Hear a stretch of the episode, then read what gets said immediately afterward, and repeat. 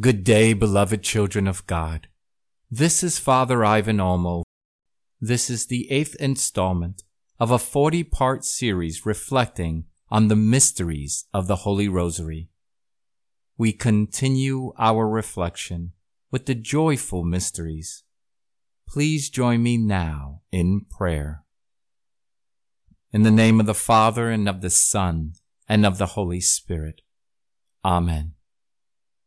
A reading from the Holy Gospel according to Luke.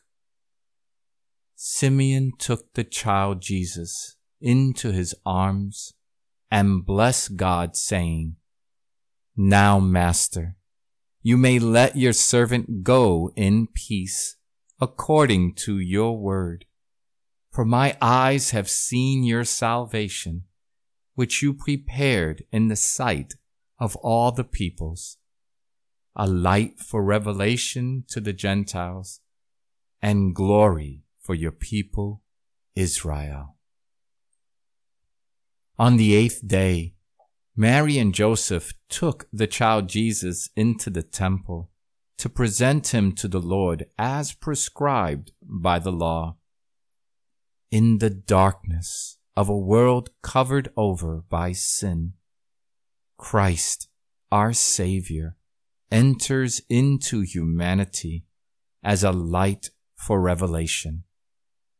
Once again, we can reflect on the great moment when God brings order by giving the order. Let there be light. Jesus comes into our world as the face of God, the face of divine mercy, to make visible the Father's face of infinite love and to show the world how much God desires us. God's love for us is truly real. Light reveals. It makes known what is hidden and unveils what we are unable to see. However, our spiritual vision needs to be corrected. Our gaze needs to be purified in order to behold God's gracious gift of self and to see his light and to experience his glory. Simeon and Anna were both spirit filled people. They were filled with the hope that their eyes would personally behold the light of the world. They longed for the anticipated Messiah when Jesus revealed his light, when he revealed his love, when he revealed his life, when he revealed himself, Simeon and Anna saw it. They rejoiced in it and they drew others to it. Sadly, it was not seen by all, but only by some. Why? Let us take a moment to consider how they might have prepared themselves to encounter the Christ, the one sent by the Father.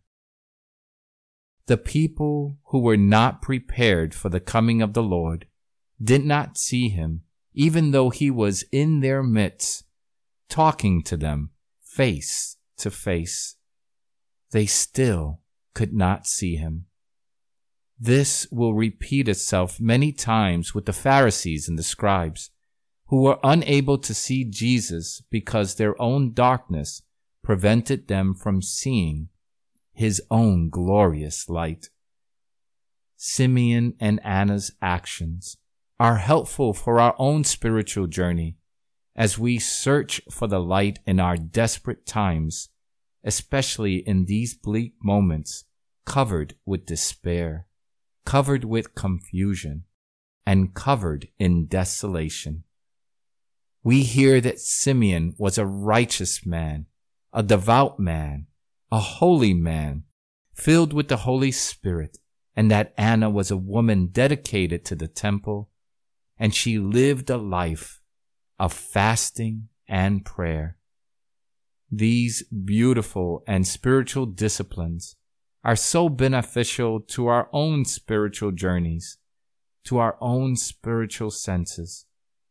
for blessed are the pure of heart, for they shall see God. Let us pray that our Lord will prepare our hearts and light our way so that we may see Him in our hearts and encounter Him personally and intimately in our prayer.